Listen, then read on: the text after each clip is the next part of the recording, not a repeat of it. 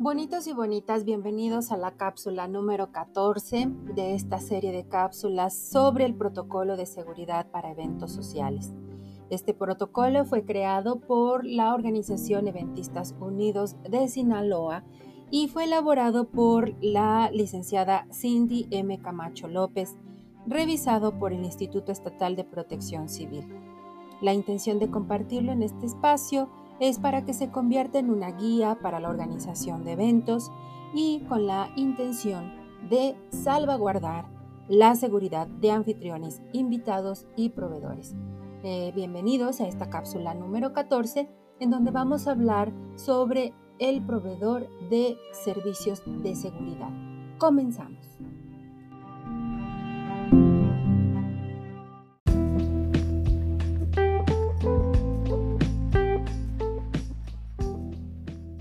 Para el proveedor de seguridad las recomendaciones son las siguientes.